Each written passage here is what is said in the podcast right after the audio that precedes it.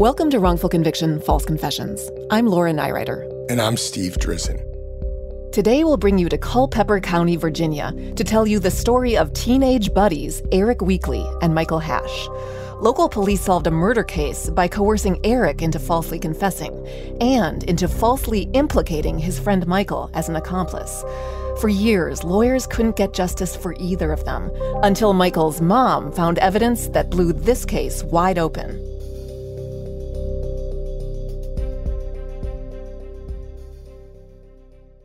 I bet you're smart. Yeah, and you like to hold your own in the group chat. We can help you drop even more knowledge. My name is Martine Powers. And I'm Elahe Izadi. We host a daily news podcast called Post Reports.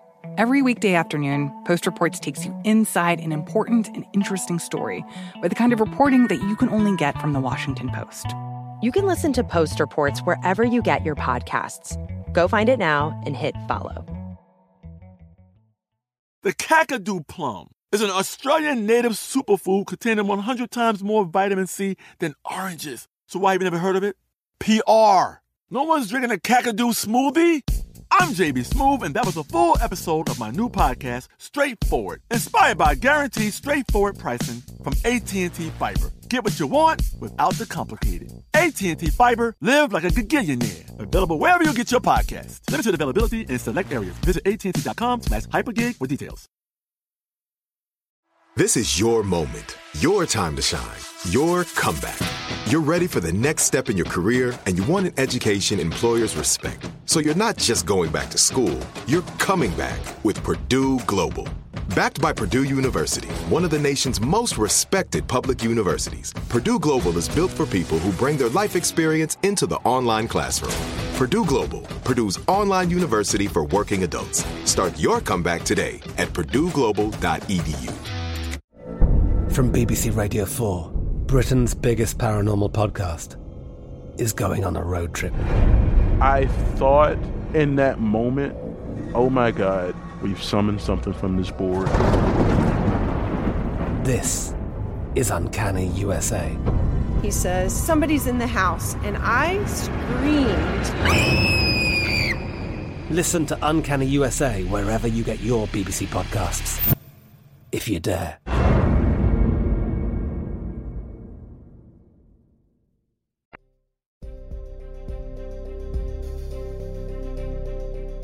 Michael Hash and Eric Weakley were childhood friends. Longtime friends. And to see the way the system split them apart in this case, it's terrible. It's not uncommon for one co defendant to turn on another co defendant, especially in a state where the death penalty is on the table. And it's really understandable how that could have destroyed Eric's relationship with Mike and Mike's whole family. But that's not what happened. One of the most incredible things about wrongful convictions work is that you encounter these pockets of grace in the most unexpected places. Some of the most unbelievable humans you'll ever meet are people like Pam Hash, whose son Mike was falsely implicated by his one time childhood friend. You know, that's a situation that could have led to a lot of rage and a lot of anger and a lot of blame. Yeah, I mean, vengeance, anger, hatred they can keep somebody stuck. But Pam realized very early on that that was wasted energy and that she needed to spend all her time learning about the case, finding the right lawyers, doing her own digging, and pushing the authorities to come to the right solution. She turned all of that into forgiveness. That's pretty incredible.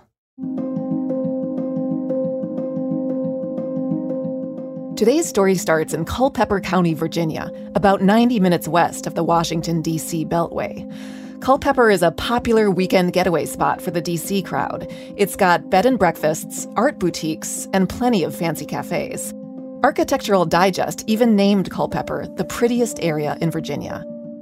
But for all its beauty, Culpeper is also home to an unremedied injustice, one that stains the county to this day. That injustice began back in 1996 in Lignum, an unincorporated part of Culpeper that hadn't quite caught up to the rest of the county's growing prosperity. Lignum was where 74 year old Thelma Scroggins had lived her whole life, in the same two story frame house where she'd been born. Thelma was a petite, curly haired lady who'd retired from her work as a mail carrier. She'd been widowed years earlier, and since then she lived alone. But Thelma's life was still full and active. She had plenty of friends and liked to spend time playing the organ at the Baptist church across the street. It was the evening of Saturday, July 13th, and Thelma was on the phone with one of her girlfriends. At about 9 p.m., Thelma told her friend that she had to go. Someone was knocking at the door. The friend called back 15 minutes later, but got no answer. She tried again the next morning. Still no answer. When Thelma didn't show up at church that Sunday morning, her friends really started worrying. One of them, Richard Hicks, went over to Thelma's house. As he pulled up outside, he could hear Thelma's TV blasting at top volume. Richard let himself inside. The front door wasn't locked, and found pink hair curlers scattered across the living room floor. He went in further and saw Thelma slumped over in front of her bedroom door. She'd been shot in the head four times. It seemed the TV had been turned up to mask the sound of the gunshots. Police arrived and quickly canvassed the scene. They found that Thelma's jewelry was still sitting on her dresser, but her purse was missing, along with her green Ford pickup truck. A month later, a deer hunter found the truck, abandoned in a wooded area about a mile and a half away from Thelma's home. Her purse was there too, with its contents scattered on the ground nearby. But despite this discovery, police couldn't develop any viable suspects or leads. A few months later, the case went cold.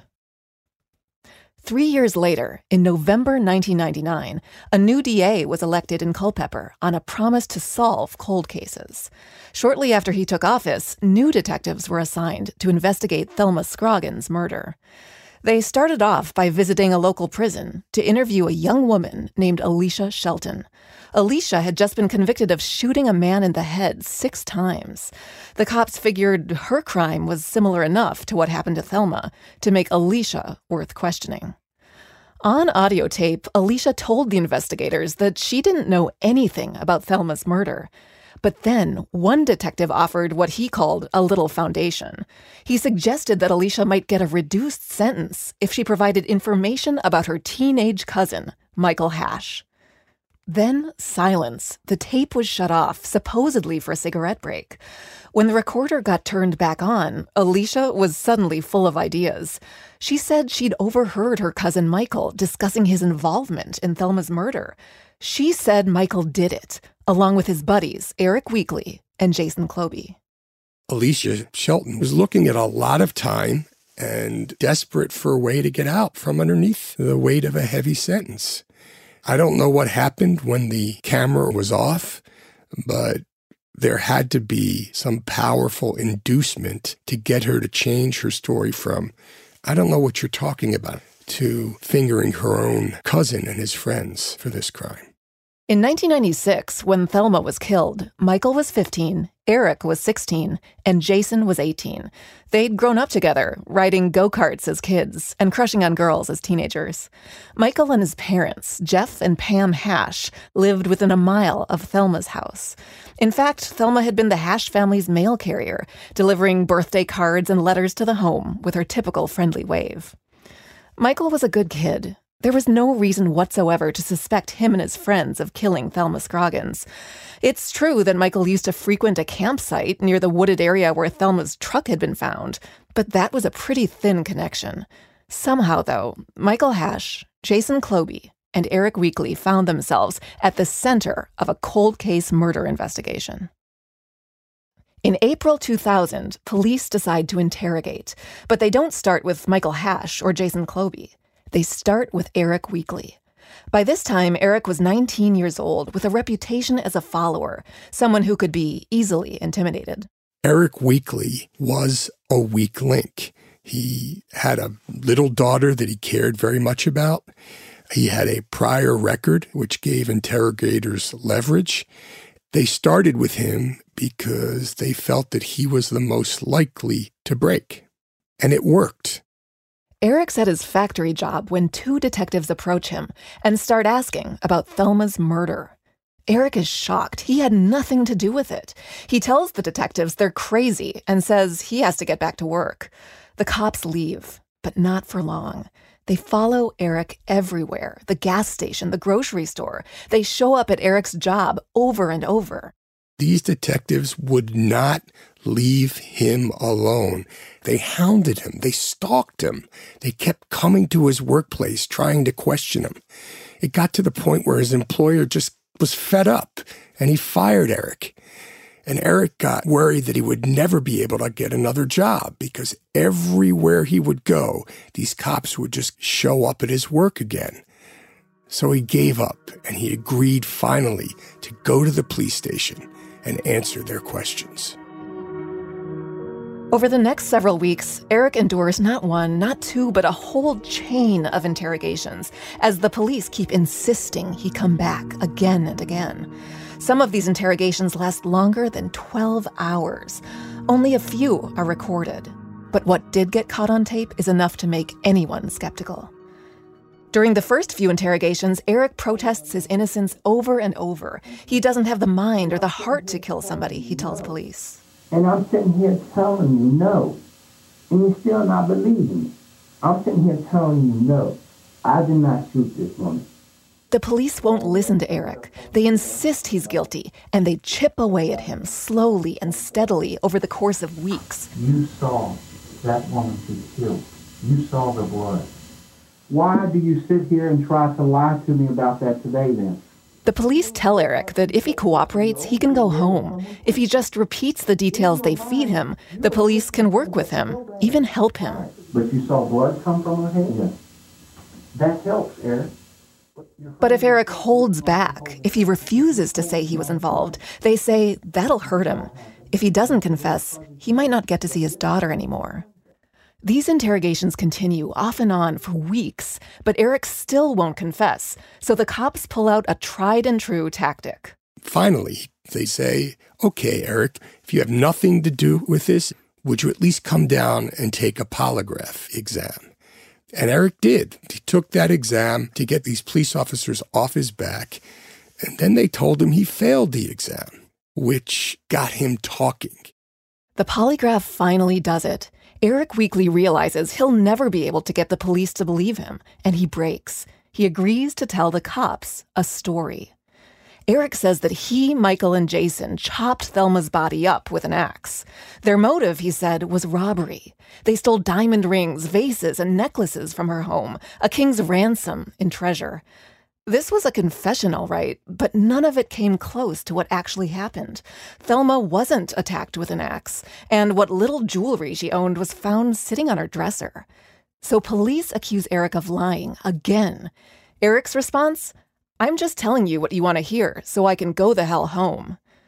The police don't let him go the hell home. They've got to clean up Eric's story, and it takes hours. They cut him short when he begins to describe the jewelry because none of it had actually been taken. They show him photos of the crime scene so that he can see Thelma's body wasn't mutilated with an axe.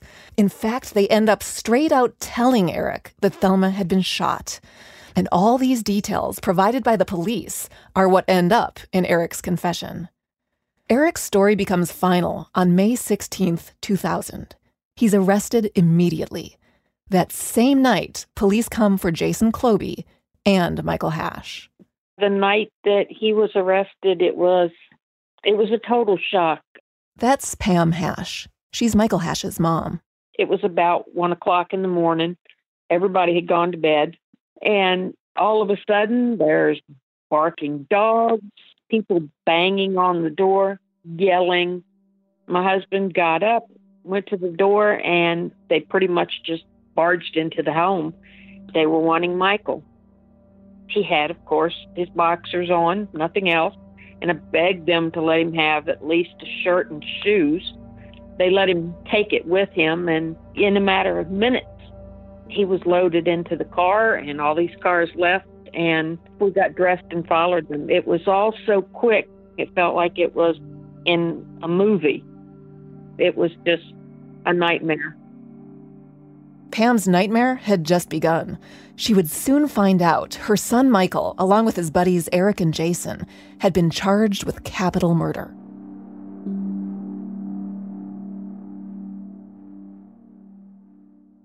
The best conversations I have with my colleagues are the ones that happen when no one is looking, when we're not 100% sure yet what to write. Hopefully, having conversations like this can help you figure out your own point of view. That's kind of our job as Washington Post opinions columnists. I'm Charles Lane, Deputy Opinion Editor. And I'm Amanda Ripley, a contributing columnist. We're going to bring you into these conversations on a new podcast called Impromptu. Follow Impromptu now, wherever you listen. Trinity School of Natural Health can help you be part of the fast growing health and wellness industry. With an education that empowers communities, Trinity grads can change lives by applying natural health principles and techniques in holistic practices or stores selling nourishing health products. Offering 19 online programs that fit your busy schedule, you'll get training to help turn your passion into a career. Enroll today at trinityschool.org. That's trinityschool.org. Xfinity has free premium networks for everyone this month, no matter what kind of entertainment you love. Addicted to true crime? Catch killer cases and more spine-tingling shows on A&E Crime Central. Crave adventure? Explore Asian action movies on Hi-YAH. Searching for something extreme? Check out skating, snowboarding, and more on Fuel TV Plus, the global home of action sports. And find crowd-pleasing bops on iHeartRadio's Hit Nation playlist. There's new free shows and movies to love every week. Say free this week in your Xfinity voice remote. From BBC Radio 4, Britain's biggest paranormal podcast is going on a road trip. I thought in that moment, oh my God, we've summoned something from this board. This is Uncanny USA. He says, Somebody's in the house, and I screamed. Listen to Uncanny USA wherever you get your BBC podcasts, if you dare.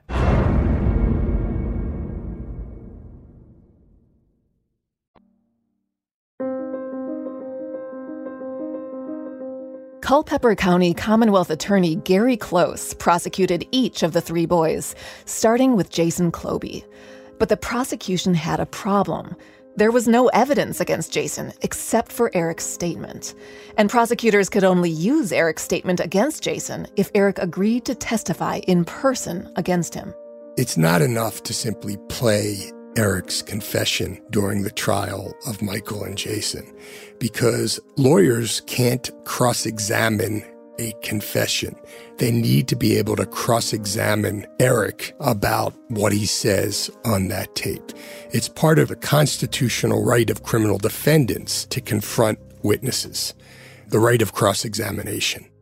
The prosecution needed Eric Weakley to get up on the witness stand and testify. To get him there, they offered him a deal. If Eric agreed to testify against both Jason and Michael, the state would reduce Eric's charges to second degree murder. That charge carried at most 20 years behind bars, sometimes much less. If Eric didn't take the deal, on the other hand, he was facing life in prison if convicted. Eric was in despair. He felt cornered by the confession that detectives had wrung out of him. Like so many people before him, Eric felt that he had no real choice. He took the deal and agreed to testify against his friends.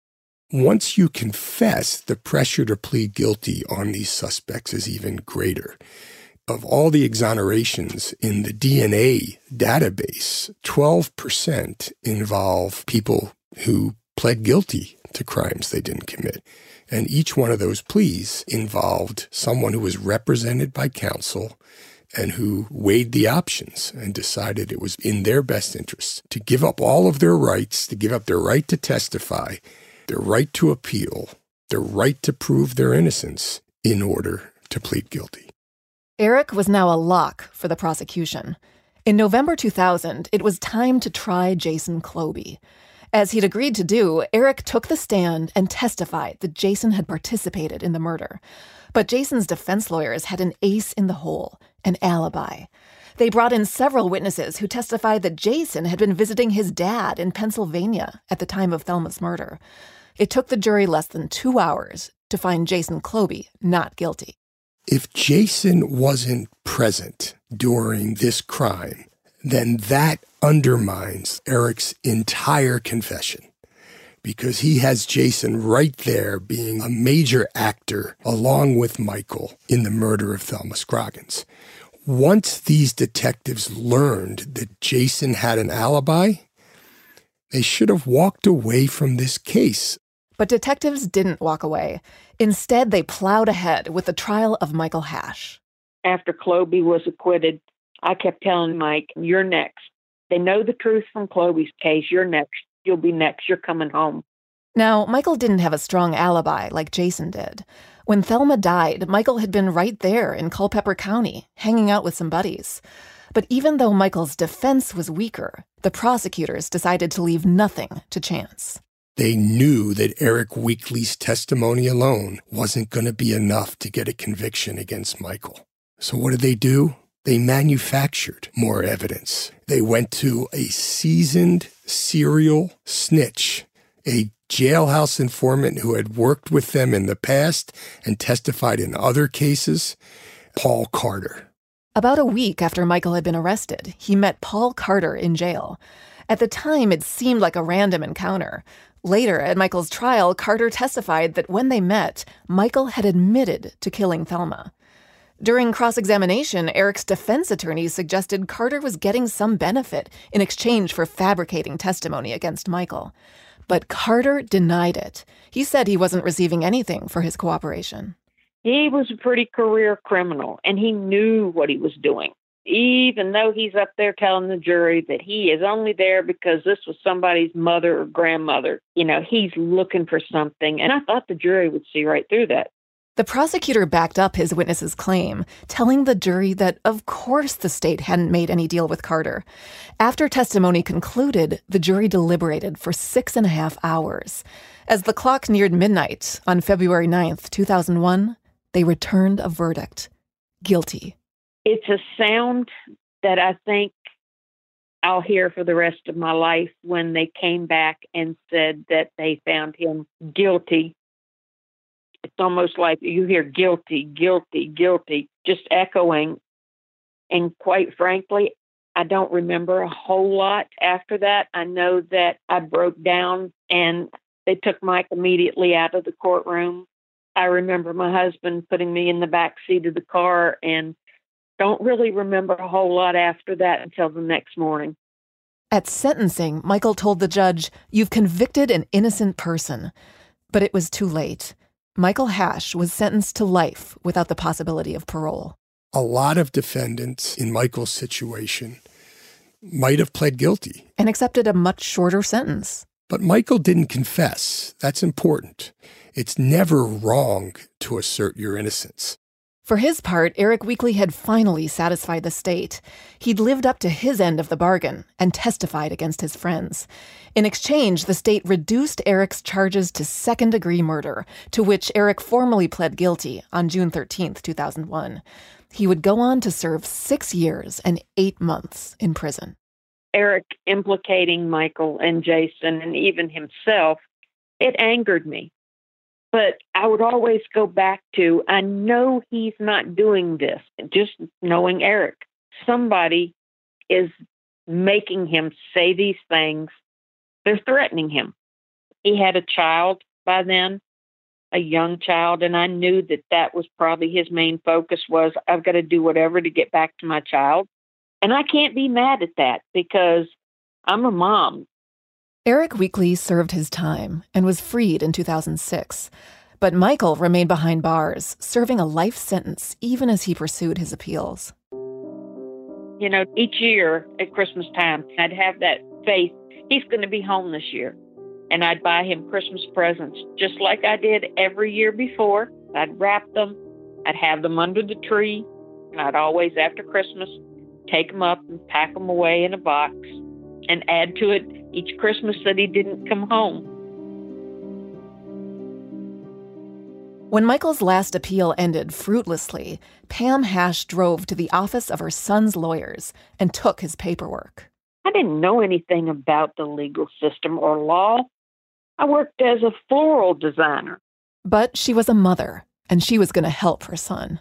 I went to the office and picked up what must have been a dozen legal boxes tens of thousands of papers just thrown in a box in no particular order. And that's pretty much when I started searching the internet on false confessions. asking questions, looking up people that I could call, that I could beg for help. Steve Drizin was one of the first people that I contacted. I knew that Eric had given a false confession, and I thought maybe Steve could help me. I sent letters to him.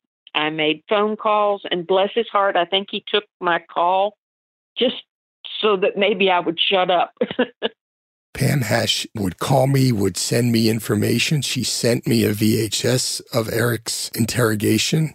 I reviewed those transcripts and talked about the case with her. Pam was a very forceful advocate for her son. She believed that he was absolutely innocent and was willing to go to the ends of the earth to prove it. Steve put Pam in touch with several people in Virginia, everyone from lawyers to exonerees like Beverly Monroe, who we talked about in Emerson Stevens' story. In fact, it was Beverly who told Pam Hash to go to the federal courthouse and pull the file on Paul Carter, that jailhouse snitch prosecutors had denied making a deal with. I went to the federal court and I asked the clerk of the court to look through his files. Her exact remark to me was, and this is the clerk of the federal court. Paul Carter, she said. Oh, he got the deal of the century. Turns out, Paul Carter had been serving a 15 year sentence on federal drug charges. After he testified against Michael, though, Carter was immediately released. Time served. He sure did get the deal of the century a get out of jail free card. It also turned out that Michael had been moved to a different jail for two nights for no other reason than to put him together with Paul Carter. None of this had been disclosed to Michael's defense or to Eric Weakley's defense. Pam may have started out as a floral designer, but her legal work was pretty kick ass. She had single handedly demolished Carter's value as a witness against her son. She had proven that the prosecutor lied when he told the jury there was no deal with Carter. The only evidence against Michael that remained was Eric Weakley.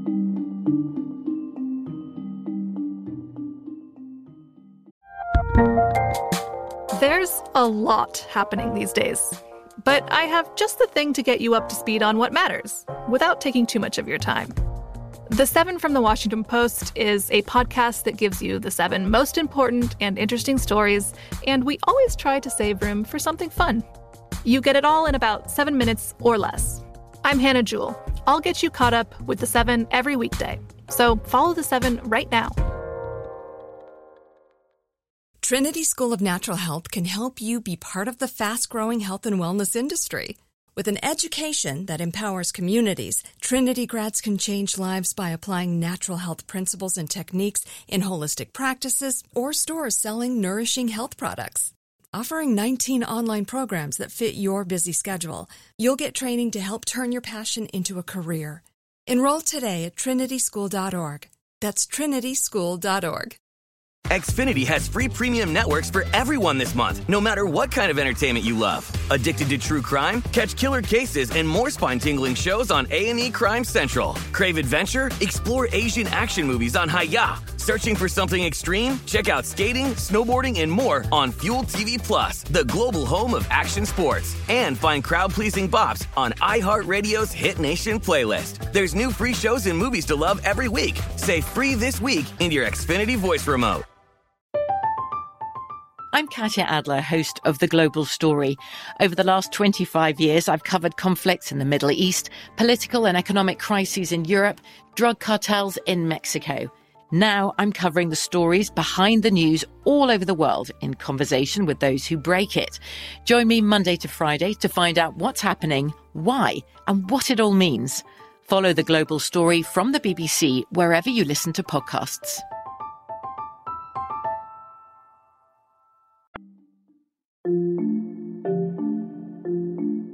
A few years after Eric's release from prison, two lawyers from the University of Virginia Innocence Project knocked on his door. Eric was rebuilding his life as best he could, but his friend Michael Hash was still behind bars. Did Eric want to tell them anything about his testimony against Michael? Eric nearly broke down. His false testimony against Michael had sat for years on his shoulders like a lead weight. He had been coerced into confessing by police and into pleading guilty by prosecutors. But fairly or unfairly, he blamed himself. Could he really take it all back? Try at last to do right by his friend? Eric was at risk of being charged with perjury if he came forward and said that everything he had testified to was a lie. The sad part is that even when witnesses recant their statement, prosecutors and judges most of the time don't believe them. They think that the initial statement is the true statement and that the recantation is a lie. So Eric risked doing it all for nothing because if the courts didn't believe him, then Michael stays in prison. Eric decided the risk was worth it. On March 21, 2011, he signed an affidavit recanting everything. I had nothing to do with Thelma Scroggins' murder, and neither did Michael Hash, he wrote. We are innocent of this crime. Instead, he explained that police had fed him information about Thelma's murder and coerced him into repeating it. This was courageous, and I think that Pam and Michael recognized it as such. I was so happy when Eric came forward because I knew how much he stood to lose, yet he was still doing this. And it just was maybe here's some more hope. Maybe this will be something that'll turn the case around. Now, Eric couldn't benefit directly from his affidavit because, as we mentioned before, when you plead guilty, you give up your right to prove your own innocence. But Michael Hash could benefit he hadn't pled guilty. He'd been convicted at trial. That meant that legally he was still able to challenge his conviction in court. Michael's lawyers at the Mid Atlantic Innocence Project snapped into action, with Pam Hash right alongside them. They filed a petition to overturn Michael's conviction, with Eric's affidavit and the secret deal with Paul Carter as the centerpieces. Pam Hash knew from day one that her son was innocent. Her investigative work, together with Eric's recantation, had proved it. But every time she'd spoken out in the past, authorities had told her to shut up, sit down, stop being so dramatic. I knew exactly what Culpeper County was capable of. It's blatant that this was a setup, that he was put in with a snitch. And I was told, Mrs. Hash, you watch too much TV. This is real life. That doesn't happen. Would this time be different? Would someone finally listen? On February 28, 2012, Pam got her answer. A federal judge threw out Michael's conviction. The judge ruled that Eric's recantation was more believable than his confession. As for Pam's discoveries about Paul Carter, the judge said prosecutors had out and out lied when they denied cutting Carter a deal real life had met real justice.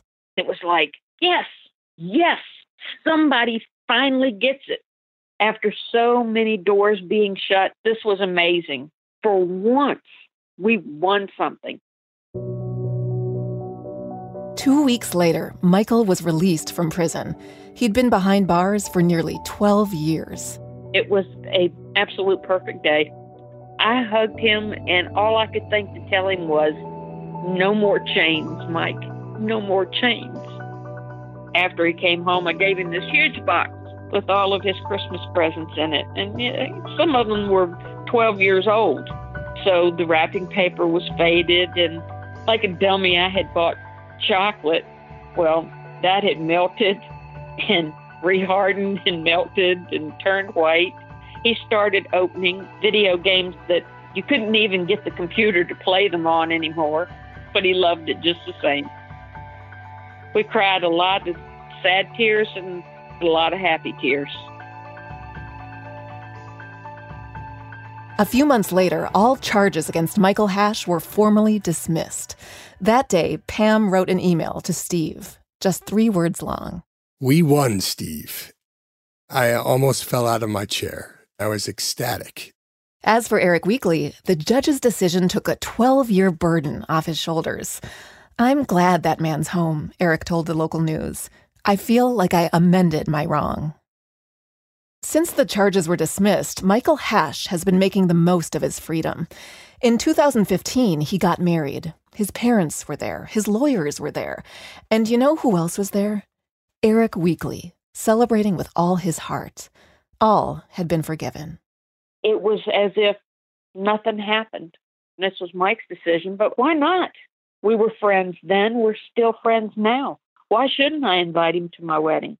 And the prosecutor who secured Michael and Eric's convictions, he resigned one day before Michael walked free.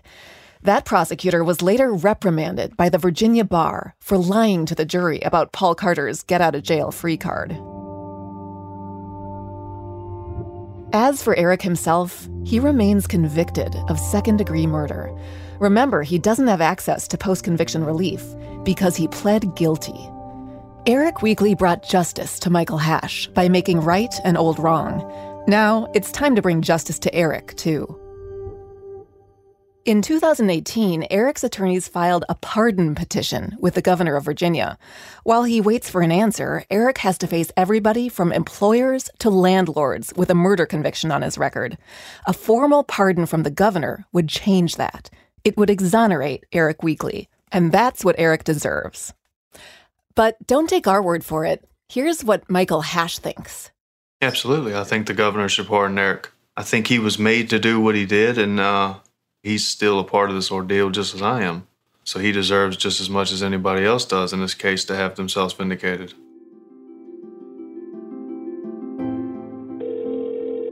Hello? Hey, Eric, this is Laura and Steve. How are you doing? All right, great. How are you? How are you uh, spending your time these days? Living life. I'm um, spending time with my wife and my kids and my grandbaby and all that good stuff. Grandbaby, that's exciting. Oh, wonderful. Yeah. How old? She's a year and a half now. Wow, that's great. I got a call from Pam Hash about your case, actually, when she was fighting to get Michael freed. The day that Michael got released from prison was the greatest day of my life, man. After it was all over with, me and Michael had a long conversation and we made amends amongst each other. That's how friends do, man. To see my friend come home and just do his thing and live his life free from all of it now, and it, it, it's a great feeling. Eric, what would it mean to you to receive a pardon from the governor of Virginia? We've been home 14 years. Never went back to prison. Got a beautiful wife, got a beautiful family, and still fighting it. And I still keep my head held high. But it'd be a life altering thing. I can actually go out and not worried about having to put down if I'm a convicted felon or not. I mean, it will mean the world for me just to solidify that, you know, me, Mike, and Jason were innocent of all of it. I don't know how I'm going to react until I have the papers in my hand. I mean, I might just break down and cry like a little girl, you know what I mean? you never know.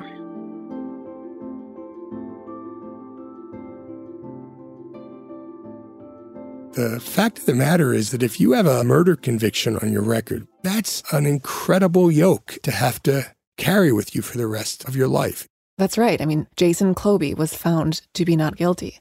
Michael Hash now has been exonerated.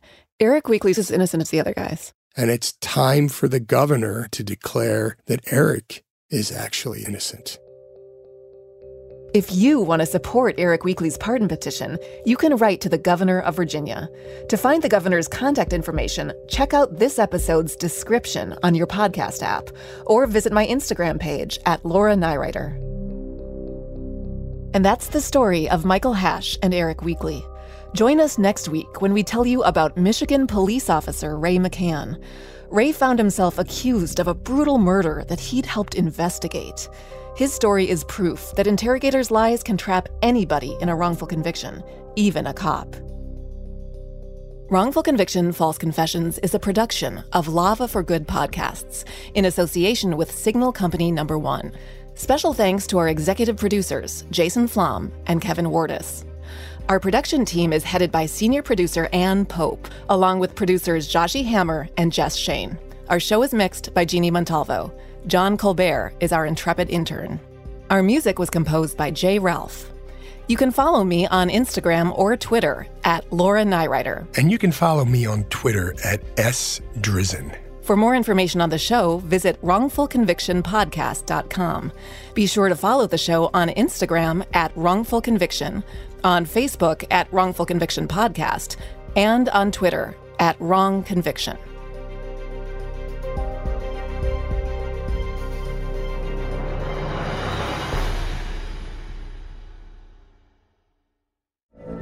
From BBC Radio 4, Britain's biggest paranormal podcast is going on a road trip. I thought in that moment, oh my God, we've summoned something from this board. This is Uncanny USA. He says, Somebody's in the house, and I screamed. Listen to Uncanny USA wherever you get your BBC podcasts, if you dare.